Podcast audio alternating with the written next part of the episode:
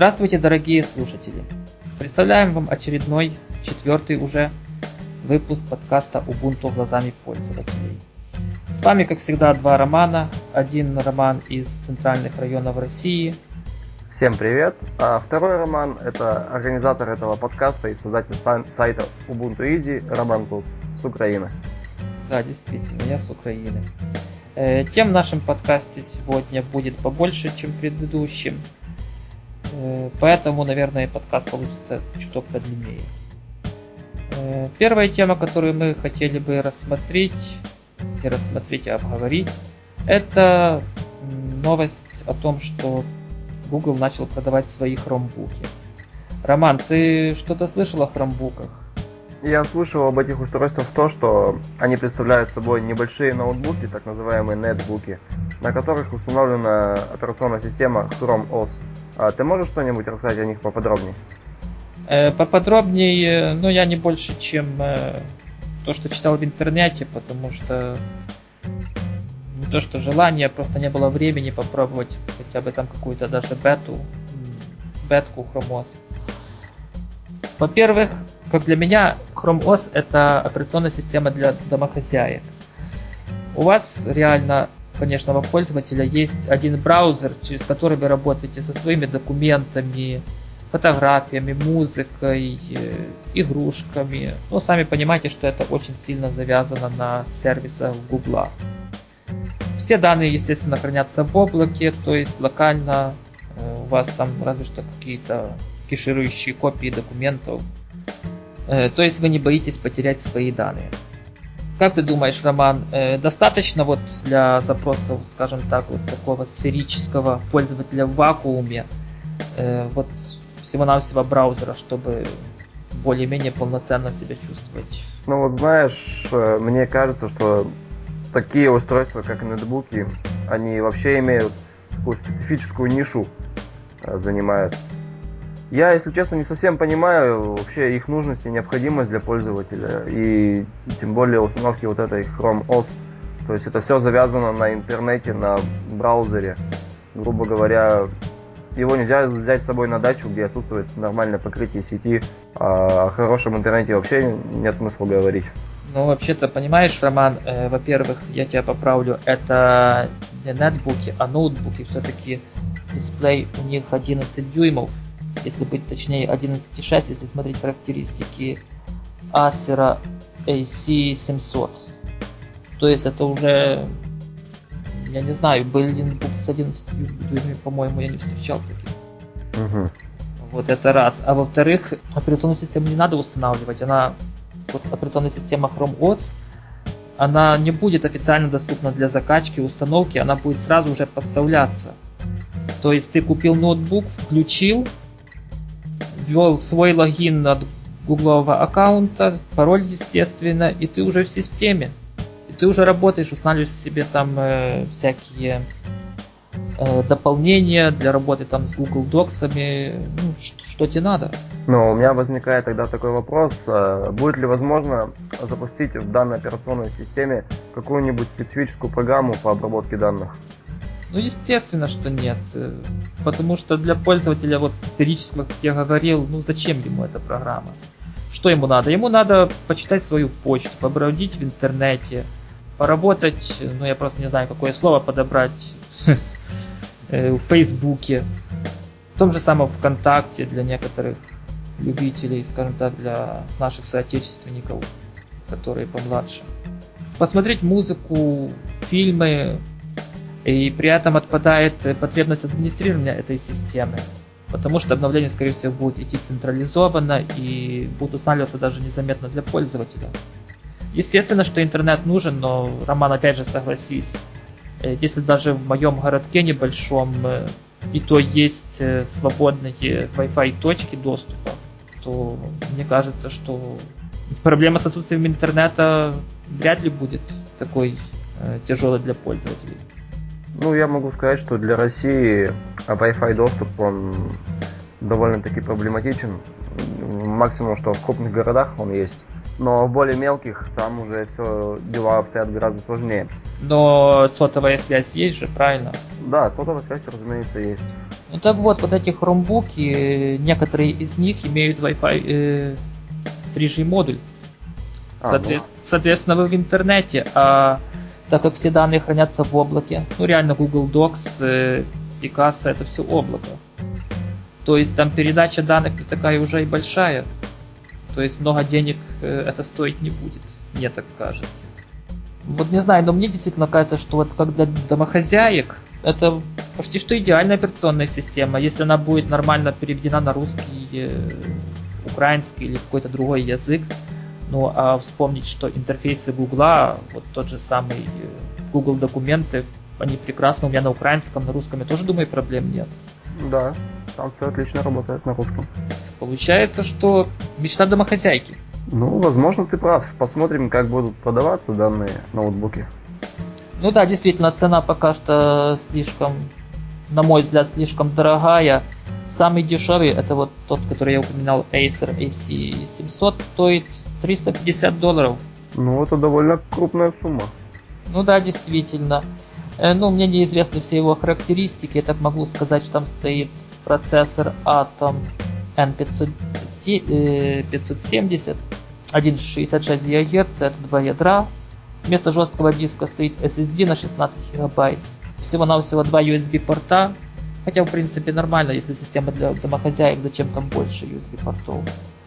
Ну, размеры, я думаю, вы сами его посчитаете, точнее не посчитаете, а приблизительно представите, исходя из того, что экран 11,6 дюйма. И батарея работает 6 часов. Но правда непонятно, что они подразумевают под э, normal use, ну, то есть нормальное использование. 6 а... часов это, в принципе, довольно неплохой результат. Да, да, действительно, это неплохой результат. Но если учесть, что операционная система это тот же самый э, фактически браузер, который запускается там за секунды. И э, что еще очень рекламируется, это то, что если у вас этот ноут, не ноутбук, а хромбук украли, то все, что вам надо, это купить новый, ввести свой логин, пароль и продолжать свою работу дальше. Угу. Довольно интересное заявление. Да, а просто каким образом оно относится к Ubuntu. Э, понимаешь, у меня есть большое, большое опасение, что э, некоторые пользователи, которые перешли на Ubuntu, они просто-напросто уйдут туда. Ведь операционная система тоже получается фактически бесплатная, платными могут там быть некоторые сервисы, но сама операционная система бесплатна. И нет необходимости в администрировании фильмы, музыка играют. Ну, что еще надо для обыкновенного пользователя? Ну, да, вполне возможен такой вариант. Но я думаю, что те пользователи, которым хочется нечто большее, чем просто браузер, они все-таки останутся верными своей операционной системе, в данном случае Ubuntu. Ну да, действительно, если вам хочется чего-то немного побольше, то все-таки это дел, э, Chromebook для вас вряд ли подойдет. Хотя, конечно, вы туда можете установить, наверное, любую операционную систему. Хотя непонятно, как это будет потом сказываться на гарантии к этому ноутбуку. Все-таки ноутбук идет вместе с Chrome OS. Но, кстати, такой интересный факт. Chrome OS знаешь, на чем сделано, на чем точнее основано? На движке Chromium OS. Э, нет, нет, я имею в виду нижний уровень. А, это нет. Тот же самый Linux. О как. Тот же самый Linux, где-то я встречал, что там даже взято за основу, опять же, та же самая Ubuntu. Хотя это было такое утверждение, скажем, немного голословное, я не проверял, как бы надобности-то нет. Так что, в принципе, э, хотя нас, пользователей э, Linux десктопов, считают сейчас, что всего 1% от количества всех пользователей. Но вот этот процент может уменьшиться и уйти на хромбуки. Э, вспомни, как появился браузер Google Chrome. Угу. Был, большой тоже... ажи... А, был большой ажиотаж. Да, ажиотаж был, но пользователей было мало. Но со временем все-таки свой процент он я вот не помню, сколько сейчас, но свой процент он получил, и, скажем так, э, не маленький. Ну, э, вполне возможно, что Google будет еще больше корпорация зла, чем является теперь. Ну, почему корпорация зла? Во-первых, есть выбор. И мне кажется, что тем же самым системам э, Ubuntu есть к чему стремиться. Э, кстати, ты в курсе, что э, похожая разработка есть и на базе Ubuntu? Называется Jolly, Clo- Jolly Cloud, если я не ошибаюсь. И, в принципе, это та же самая вещь, то есть запускается система, запускается браузер. Хотя нет, вру. Там, возможно, не браузер, а какая-то оболочка стола, но, опять же, все завязано на HTML. Вот не помню, 5 или просто на еще на четвертой версии. Там так, также устанавливаются свои дополнения, там Twitter, Facebook. То есть такой дистрибутив ориентирован на социальщину. Нет, я в первый раз слышу об этом от тебя. Ну, довольно интересная новость. Ну, рекомендую попробовать. Э, кстати, ссылочка есть на нашем сайте ubuntu.easy.com, э, где я тоже рассматривал вот этот эффект от продажи, от начала продаж хромбуков. Э, ну что, перейдем, наверное, уже к следующей теме. Да, я думаю, пора. Ну, давай тогда посмотрим на то, как будет выглядеть центр программ Ubuntu в следующих версиях. Притом в какой, это еще неизвестно. Ты, Роман, смотрел на те скриншоты, которые я тебе предоставлял? Да, если честно, я могу сказать, что они меня просто поразили. Это буквально шикарный будет центр приложений, если, конечно, разработчики доведут его до ума хотя бы в той степени, которым представлено в скриншоте. Ну, это просто макеты дизайнеров, и при том три разных макета. Вот мы в предыдущих выпусках э, говорили о нововведениях Ubuntu следующей версии, и там была информация о том, что центр программ Ubuntu будет похож на Steam. Э, скажи, оно похоже на Steam? Да, что-то похожее от Steam и от э, вообще, это собирательный образ э, таких э, магазинов, э, скажем, можно упомянуть как App Store и, или еще что-то в этом духе. Я думаю, это, этот интерфейс, он более понятный, более доступный. Он, скажем, более на- нагляден. Да-да-да, именно вот это слово я хотел упомянуть. Он более нагляден. Ну да, действительно, если вам э, вы устанавливаете какие-то приложения, система за вами замечает и потом предлагает вам э, схожие приложения, то это, мне кажется, большой плюс. Вам не надо искать по разным форумам, задавать кучу вопросов, вы можете сразу просмотреть. К тому же там планируется вести не просто скриншоты, как есть на данный момент, а планируется ввести несколько скриншотов. Согласись, что это позволит больше оценить программу. Точнее, да, конечно. более верную оценку. Пользователь может визуально оценить, э, э, как выглядит программа, примерно понять ее возможности, даже по тем же скриншотам. И ну и сделать выбор, устанавливать ее или поискать что-то более стоящее. Но это еще не все. Дело в том, что кроме того еще предлагается помощью центра программы Ubuntu и транслировать ролики то ли с демками, то ли с обзорами работы программ. Согласись, это тоже большой плюс. Это очень большой плюс, но а у меня тогда возникает вопрос, э, откуда будут браться эти ролики. Сами разработчики будут их составлять, либо какое-то сообщество? Ну, мне кажется, что все-таки, наверное, разработчики самих программ, ведь они заинтересованы в том, чтобы их программы продвигались. Ну да. Ну, естественно, если программа под лицензией GPL, то есть свободная, я имею в виду, за которую денег не берут, там реклама будет похуже, ну, сами понимаете, это рынок. Ну, остается нам лишь надеяться, что данный центр обновлений в таком виде появится как можно быстрее. Ну да, действительно, хотя конкретных сроков э, не указано, но, как вы видите, процесс идет. И то, как он идет, лично мне нравится. И мне тоже. А теперь я предлагаю обсудить следующую новость, а, так как мы уже затрагивали такую штуку, как а, Google Chrome. А, существует браузер а, Chromium, и Майкл Шаттерворд намерен рано или поздно заменить Firefox в базовой поставке Ubuntu на браузер Chromium. А, что ты можешь сказать по этому поводу? Ну, действительно, он э, дал интервью одному изданию Net, Network World и в котором он э, действительно сказал, что они рассматривают возможность э, замены браузера Firefox на браузер э, Chromium. Chromium это, скажем так, свободная реализация браузера, браузера Google Chrome. Хотя, опять же, в этом интервью указывается, что, скорее всего, это произойдет в версии 12.10, так как версия 12.04 будет с долгосрочной поддержкой. Ну и, соответственно, вряд ли будут такие кардинальные решения. Э, как ты, Роман, к этому относишься? Смотри, эм, я вот даже вчера скачал э, версию Ubuntu, самую первую, это 4.10, и даже там был Firefox, если не ошибаюсь, версия 0.9. Вот представляешь, какая большая эпоха фактически, которая насчитывает которая насчитывает 7 лет уже. И вот теперь это все меняет. Меняют. Как ты думаешь, снова будет революция? Типа мне не надо Chromium, мне надо Firefox. Ну, я думаю, на самом деле это не такая уж и большая проблема. До установить браузер ничего сложного, тем более Firefox в Linux работает э, замечательно.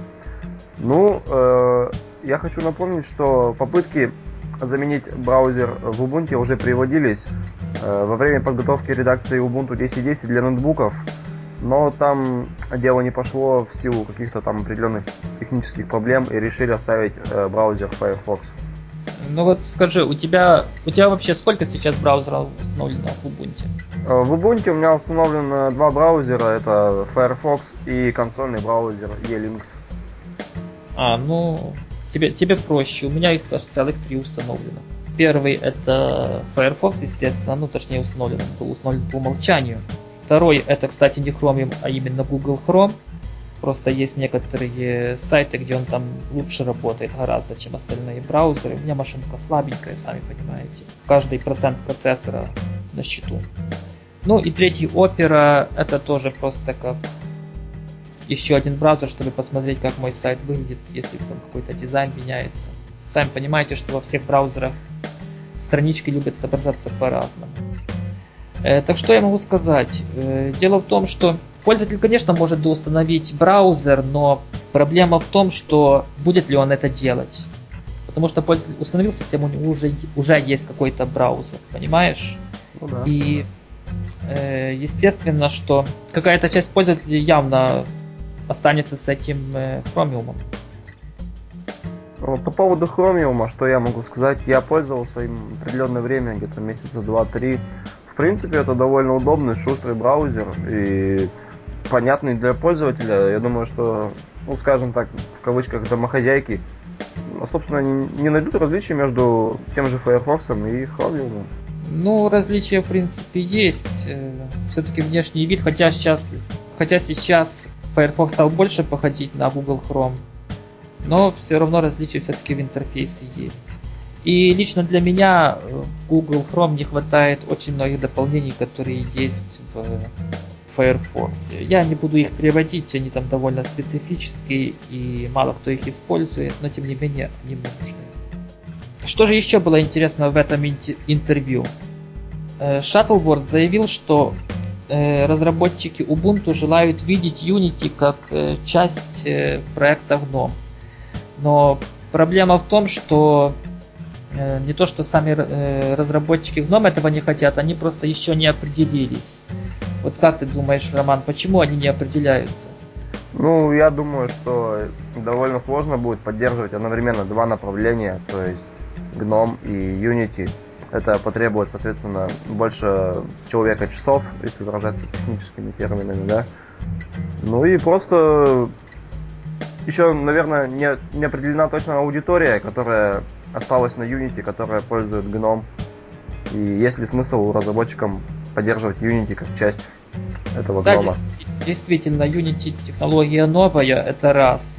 Э, кроме того, э, они поддерживать будут даже не два, а уже три, три рабочих окружения. Это GNOME 2, Unity и GNOME 3, который активно развивается, который, в принципе, уже в некоторых дистрибутивах, в той же самой Fedora уже по умолчанию стоит. Ну и, естественно, чем больше проектов, тем, тем меньше свободного времени, скажем так. Ну, соответственно, это на качество повлияет. А, не стоит забывать еще и Unity 2D. Unity 2D, ну да, действительно, это если они желают, э, я имею в виду разработчики Unity, если они желают видеть э, Unity как часть э, проекта GNOME, то надо туда же Unity 2D запихивать.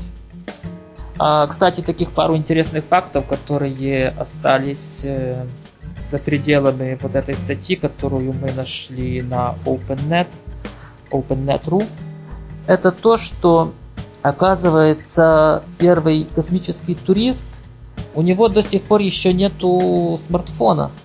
Неясно, у него мобильный телефон или нет, и он теряется в выборе между айфоном и андроидом. Э, хотя отметил, что такой аппарат, как Motorola Atrix, э, сейчас является наиболее интересным форм-фактором. Э, я, в принципе, вот эту Motorola Atrix не видел вживую. Единственное, что я могу сказать, что ее главная фишка в том, что когда ты ее устанавливаешь в док-станцию, ты реально получаешь такой ноутбук, на котором ты можешь работать. Как ты думаешь, к чему он склонится? К айфону, андроиду или к этой Motorola Atrix? А Motorola Atrix, если я не ошибаюсь, основана на андроиде версии 2.3? Я, честно говоря, не владею такой информацией. Но все-таки я думаю, что как э, один из разработчиков, он будет склоняться все-таки в пользу, в пользу Linux систем, а Android является такой системой поддержать своих называется. Да. Ну, возможно, но хотя, опять же, с интервью там выплыло, что у него в наличии имеется такая вещь, как iPad 2, которую он использует для браузинга в сети. Ну, имеется в виду, скорее всего, э, браузинга там в пути или где-то, где нет доступа к полноценному компьютеру. Вот, так что вполне возможно, что склонится и к iPhone. Возможно. Э, кстати, на вопрос, почему у него нету э, таблетки с Ubuntu на борту. Если ты читал релиз к э, выпуску Ubuntu 11.04, то мог э, заметить там упоминалось, что э, есть сборки для ARM платформ. Ну, соответственно, iPad 2 тоже на ARM процессоре построен. Но эти сборки, они представляют интерес только для разработчиков. И оказалось, что и оказалось, что пока что у них нету никакой официальной таблетки с Ubuntu, даже для личного пользования. А все из-за того, что сам интерфейс Unity, хотя он как бы более приближен к, к, таблет, к таблеточному интерфейсу, но все-таки он еще не является так, таковым. Вот такие замечания сделал Shuttleboard относительно своей таблетки. Ну что же, думаю, эту тему мы уже обсудили, или у тебя есть еще что добавить? Нет, я думаю, что можем обсуждать э, следующую тему. Я предлагаю перескочить на одну тему вперед. Все-таки она более уместна в, данных, э, в данном подкасте. Новость следующая. Оказывается, что Adobe больше не будет выпускать свою платформу Air под Linux. Вот представляешь, ICQ снова мертв, официальный клиент. Какой? Только, выш... только вышел и сразу мертв. Дело в том, что компания Adobe официально прекращает выпуск SDK компонентов для э, настольных компьютеров на базе Linux и передает все это дело своим партнерам, ну правда своим официальным партнерам, которые участвуют в проекте Open Screen Project. И получается, что теперь отдельная компания будет... Э, они будут передавать ей код Air для Windows и других э, платформ, для которых они разрабатывают. И, соответственно, уже сторонняя компания своими силами будет э, делать сборку для Linux.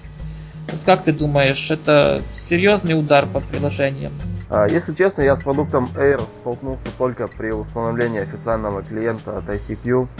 И не думаю, что пользователи получат какой-то урон по своим программам. Под Linux э, у меня нет э, программ, работающих с этим. Да, действительно, у меня тоже одна программка только есть, с которой я более-менее пользуюсь. И вот буквально вчера я установил еще одну, это TweetDeck. Просто я нахожусь в активных поисках клиента для Твиттера, который бы с которым мне было бы приятно работать. А так, в принципе, я особых э, предложений-то под Linux не видел. В принципе, о чем и заявляет Adobe, Э, дело в том, что большинство разработчиков используют Air для создания приложений под планшеты и различные мобильные устройства. А под десктопы мало кто пишет, потому такая проблема. Я думаю, что в этом случае самое главное, чтобы не пострадала поддержка Flash в Linux. Ну, тем не менее, вспомни вот эту вот этот спор между Adobe и Apple по поводу Flash. И в результате флеша нет на айфонах, айпэдах. Ну да. Боюсь, боюсь, что такое, в принципе, может быть и с Linux. Они тоже могут э, в какое-то время прийти к тому, что им просто э, поддерживать флеш под Linux э, нет никакого смысла. Да, вполне возможен такой вариант. Да, да, это, конечно, плохо. Хотя посмотрим, как будет эта компания, которой, э, точнее, партнеры Adobe, как они будут пилить этот флеш. И будем надеяться на лучшее. Так что если вам флеш был... Так что если вам э, не флеш, а Air был нужен для работы, то, наверное, стоит присмотреться на всякий пожарный к альтернативным вариантам. Я имею в виду к альтернативным программам, которые не писаны на Air. Следующая тема, которую мы не то что обсудим, просто так э, решили упомянуть, потому что мы об этом раньше говорили, Э, в предыдущих выпусках имеется в виду. Оказывается, что Apache Software Foundation, она уже э, приняла проект OpenOffice и пока что поместила его в так называемый инкубатор. Э, дело в чем? Э, дело в том, что многие вещи, которые есть, э, я имею в виду в коде OpenOffice, они не соответствуют требованиям э, лицензий Apache и Соответственно, должна быть, должен быть проведен анализ и в последующем и чистка этого кода для того, чтобы этот проект, имеется в виду OpenOffice, официально появился в списке проектов Apache Foundation. Я не буду утомлять тем, сколько было разработчиков при принятии этого решения. Э, проблема не в том, проблема в другом. Э, после того, как OpenOffice пройдет э, инкубатор и уже, скажем так, будет э, выпускаться под лицензией Apache, то, согласно требованиям этой лицензии, у нас не будет э, некоторых важных инструментов, таких как, э, допустим, словари. Э, согласись, Роман, что такой офис, наверное, никому не нужен, если там нет уж э, словарей и шрифтов и их надо будет как-то отдельно предустанавливать, то... Да, я думаю, что это большой удар по любителям OpenOffice. И они будут искать альтернативные варианты, тот же LibreOffice. При таком положении дел мне LibreOffice, как говорится, смотрится, смотрится родней. Э, у тебя есть что добавить, потому что, в принципе, вот это единственный момент, который я хотел с этой новости. Остальное все, что там есть, оно представляет интерес для специалистов, но никак для пользователей. Нет, я думаю, что пора переходить к следующей теме. И так как мы в предыдущей теме обсуждали уже такую штуку, как официальный ICQ клиент, э, можно сказать, что вышел релиз клиента для обмена мгновенными сообщениями Pidgin – ну, который поддерживает не только ICQ, а кучу других протоколов. протоколов. А что ты можешь сказать по этому поводу? Что я могу сказать? Клиент действительно, скажем так, эм, многофункциональный, и функциональность у него хорошая. Но вот то, что мне не нравилось раньше, не нравится сейчас, это его, скажем так, непритязательный вид. Но тем не менее, э, этот клиент в свое время был клиентом по умолчанию в том же самом Ubuntu. И если не ошибаюсь, то ли в версии 8.04, то ли 8.10, только его заменили на Empathy. А это уже, скажем так, хорош, ну, хороший показатель э, популярности клиента. Ну, зачитывать э, список нововведений, ну, это опять же больше для технических специалистов, чем для обыкновенных пользователей. То, что была проведена э, работа по чистке кода в графическом интерфейсе, это хорошо, хотя вряд ли какой-то особенной порадует производительностью или быстротой. Но вот единственное, что мне понравилось, это то, что добавлена возможность одновременно указать несколько кодировок для одного аккаунта. Э, Роман, э, ты Пользуешься еще ICQ или уже окончательно куда-то перешел? Нет, я пользуюсь как ICQ, так и Jabber протоколами. То есть э, проблема кодировка с ICQ мне актуальна. Встречал, да, когда да. приходят зяблы. Вот и я о чем же. Э, в принципе, это все решалось указанием кодировки э, в дополнительных настройках аккаунта. А вот теперь, оказывается, их можно указать несколько, при этом они перечисля... перечисляются там через запятую. Ну, согласись, это удобно. Да. Роман, у тебя есть еще что-то по этой теме, или может еще хочешь отметить какие-то нововведения или изменения? Да нет, здесь в основном чисто технические такие э, моменты, которые не будут интересны пользователям. Ну что же, вышла... Э, а мы, кстати, сказали, какая версия вышла? По-моему, да, 2.8.0. Ну, если не сказали, тогда мы говорили о версии 2.8.0. Итак, что у нас следующее? Это уже и заключительная тема. Есть один такой сайт, который э, называется Make Use of. Так вот, он э, предложил пользователям 50 способов использовать Live CD. Притом хочу заметить, что э, Live CD там не обязательно с Ubuntu на борту. И если я так помню, даже не, вс- не всегда с Linux. Но тем не менее, оказывается, вот такими различными способами можно использовать Live CD для различных задач. Э, ссылочку, э, где вы сможете это скачать, мы вам предоставим. Мы не можем дать прямую ссылку на PDF-файл, потому что, возможно, мы нарушим какие-то права. Но на этом все бесплатно, вы легко можете э, это все скачать. Хотя сразу предупреждаю, документ на английском языке, но читается, в принципе, он довольно легко. Э, Роман, может начнешь, пока у меня он загружается? Э, да, здесь указаны 50 способов, как можно использовать ваш э, Live CD диск. Ну, начнем по порядку.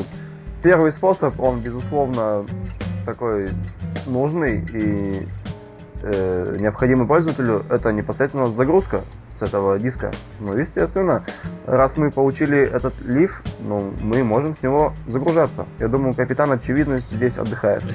Да, само название Live CD уже говорит о многом, но тем не менее, да, это первая действительно возможность. Но это еще не все. Мы можем загрузиться не с Live CD, а с флеш-накопителя, либо с SD-карточки. Да, действительно, с помощью Live CD вы можете создать и Live USB, что, в принципе, как правило, повысит скорость загрузки. Все-таки скорость э, обращения к флеш-накопителю гораздо выше, чем к э, накопителю на оптических дисках. А также, если ваша система основная не грузится, то вы можете загрузиться с этого диска и попробовать прочитать свои данные. Это следующий способ использования LiveCD. Да, действительно, при том э, какая-то операционная система, как правило, Linux сейчас понимает почти любые э, операционной системы, и, соответственно, вы запросто можете прочитать данные с диска и, в крайнем случае, сохранить их. Но и это еще не все. Вы можете не только прочитать эти данные, но и восстановить их. Это был следующий способ использования LiveCD. Так, ну пятый способ, он очень полезен. Э, вы можете просмотреть э, использование вашего жесткого диска на такой так называемой карте. Ну, я смотрю, это используется, я смотрю по изображению в файлике, это используется анализатор диска, который вы привыкли видеть в Ubuntu. Просто-напросто. Ну, то есть можно оценить, где, какие файлы сколько места занимают, что, в принципе, хорошо. А следующий совет, он необычайно полезен. При нажатии кнопочек Ctrl-H вы можете увидеть список ваших скрытых файлов. Вам есть что скрывать? Да, действительно. Э, выглядит смешно, но тем не менее, если у вас операционная система, которую вы восстанавливаете на базе Linux, то там действительно есть скрытые файлы, и по умолчанию вы их не увидите. Ну, я думаю, Роман, э, смысла нет так буквально идти по всем этим. Я думаю, мы так упустим, а то нам не хватит и часа, чтобы это все рассказать. Угу. Я думаю, я отмечу только некоторые такие моменты, оказывается, с помощью Live CD э, вам вы можете не обращать внимания на разрешение файлов Windows. То есть, если у вас есть система файловая с Windows, вы спокойно можете оттуда копировать э, файлы, не являясь э, администратором. Ну, при условии, что вы загрузитесь с Live CD. Э, ну, естественно, вы даже можете редактировать файлы там офисные, но я не рекомендовал бы делать, особенно если это разные операционные системы. Хотя между LibreOffice и Microsoft Office совместимость есть, но она все-таки не стопроцентная. Также вы можете работать с сетью, поднять SSH сервер или даже VNC, хотя я не знаю, но мне, честно говоря, VNC сервер мало чем нравится из-за того, что там слишком большой трафик, мне так кажется. Также вы даже можете починить NTFS диск, хотя тут опять же я ни разу этим не занимался и, честно говоря, я бы попробовал починить его все-таки средствами родной операционной системы. Хотя, в принципе, если родная операционная система там тоже Live CD, он загружается, он только запускает установку. Ну или консоль для того, чтобы восстановить диск. Ну, естественно, вы можете протестировать память вашего компьютера. И не только, ну, в принципе, тест памяти идет в каждом Live CD. С Linux, там, Ubuntu или какой-то другой. Я почти везде его встречал. Э, но также можно тестировать другое, там диск, э, другую аппаратуру. Э, есть такие Live CD, при том ссылочки приводятся прямо в этой PDF. -ке. Ну, естественно, вот, кстати, важный способ продиагностировать, если есть какая-то проблема с компьютером, продиагностировать это проблема с железом или все-таки с программным обеспечением. Оказывается, это легко загружайтесь Live CD. И если все работает хорошо, оборудование работает хорошо, то значит все-таки у вас проблема с программами. Ну а если нет, тогда похуже уже, конечно. Так, дальше. Э, вы можете использовать компьютер без пароля. Ну, естественно, у вас же практически полный доступ к диску. При условии, естественно, что сам диск не зашифрован. Тогда вы жестоко обломаетесь. Также, оказывается, можно хакать пароли Windows XP. Представляешь, какое раздолье будет для доморощенных хакеров? Да, это круто. Ну, следующий пункт, конечно, не только XP, оказывается, и Vista пароли можно хакать. А пользователи Windows 7, похоже, в пролете. Ну, в крайнем случае, да, следующий пункт. Я ожидал увидеть именно Windows 7, но оказывается нет. Э, еще э, хорошая возможность, э, точнее, хороший способ использования Live CD с их помощью вы можете просканировать свой компьютер на наличие вирусов и даже очистить их. Я вот лично знаю довольно неплохой отечественный продукт, это Доктор Веб. Он там э, то ли раз в неделю, то ли чуть ли не каждый день выпускает э, э новую сборку Live CD, которую можно себе скачать совершенно бесплатно, запустить или сделать USB диск, опять же запустить, полностью полечить компьютер с форточками. Да, от себя хочу заметить, что вот этот доктор Вебовский LibCD э, спас моим друзьям немало компьютеров. О, я тут смотрю 27 пункт, оказывается, и Касперский что-то такое имеет похожее. Ну, вполне может быть. Э, так, э, что еще? Редактировать разделы, ну это естественно, это очевидно. Хотя вот это я не скажу, что для пользователя. Если пользователь начнет редактировать разделы, я боюсь, что это все закончится плохо. Да. Так, следующий пункт, это, конечно, феноменальный. Добавить раздел, удалить раздел. Так, ух ты, ну опять же, для начинающих хакеров э, вы можете хакать э, пароли беспроводных сетей. Ну, действительно, я помню, есть э, некоторые, скажем так, программки, с помощью которых вы действительно это можете делать. Но не забывайте, что в крайнем случае хаканием сетей, хаканием сетей вы точно нарушаете законодательство. Дальше. Вы можете тестировать э, ПО. Да, действительно, если у вас есть э, LiveCD с Ubuntu, вы можете точно там э, сразу там же не устанавливая систему, поставить нужную программу, хотя, мне кажется, не все программы, ведь вся работа происходит в оперативной памяти, соответственно, что-то тяжелое вряд ли удастся вам поставить. И можете протестировать эту программу и, соответственно, решить, нужна она вам или нет.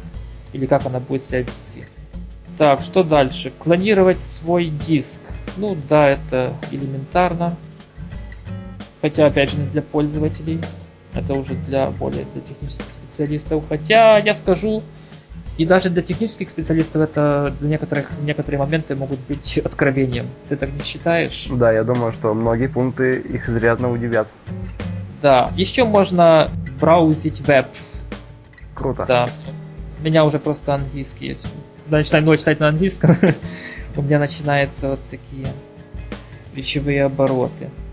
Ну, действительно, самый легкий способ полазить в интернете и при том никаких следов не оставить. Выключите компьютер, вытащите диск и все. Хотя, в принципе, хватает только выключить компьютер. Так, что же еще там такое интересное? Если ваш системный администратор забанил вас ВКонтакте или на Одноклассниках, запускайтесь с LiveCD и лазите где хотите. Ну, это при условии, что это он сделал именно средствами локальной политики компьютера. Да. Или каким-то софтом, который установлен. Если это сделано на роутере, то я боюсь, что не получится. О, следующий пункт для офисного планктона. Э, оказывается, на LiveCD с той же самой Ubuntu есть очень много игрушек.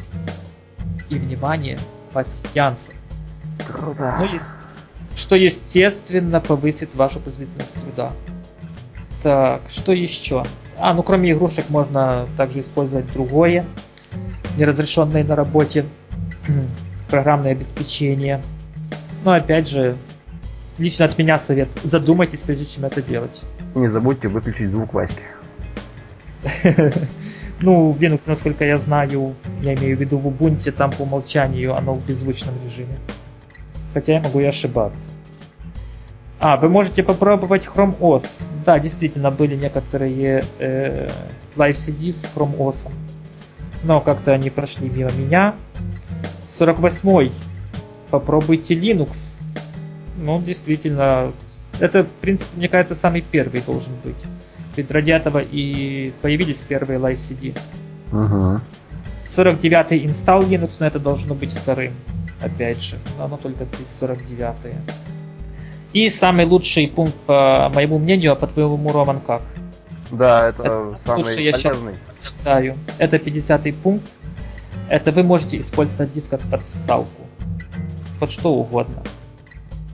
То есть, если у вас э, диск уже застарел, ну, допустим, вышла новая версия Ubuntu, так не выбрасывайте старый, а поставьте там, допустим, подставку под, э, допустим, же вашу кружку с кофе. В крайнем случае пятна останутся на, на диске, а не на столе. Ну как, Роман, тебя впечатлил этот список? Да. Как ты считаешь, полезный или набор сумасшедших советов? Нет, я думаю, что начинающие пользователи почерпнут отсюда много полезной информации и заинтересуются возможности Linux. Да, которые гуру, так те, наверное, просто посмеются, да не больше, нет, и так все знают. Хотя я думаю, гуру, они наш подкаст не слушают, все-таки мы для пользователей, а не для гуру. Мы сами далеко не гуру. Ну что же, на этом мы закончим этот подкаст. Э, Просьба э, свои вопросы, комментарии или пожелания отписываться в комментариях. А с вами был э, Роман из средних районов России. И мой украинский сотоварищ э, Роман Туз. Всем пока.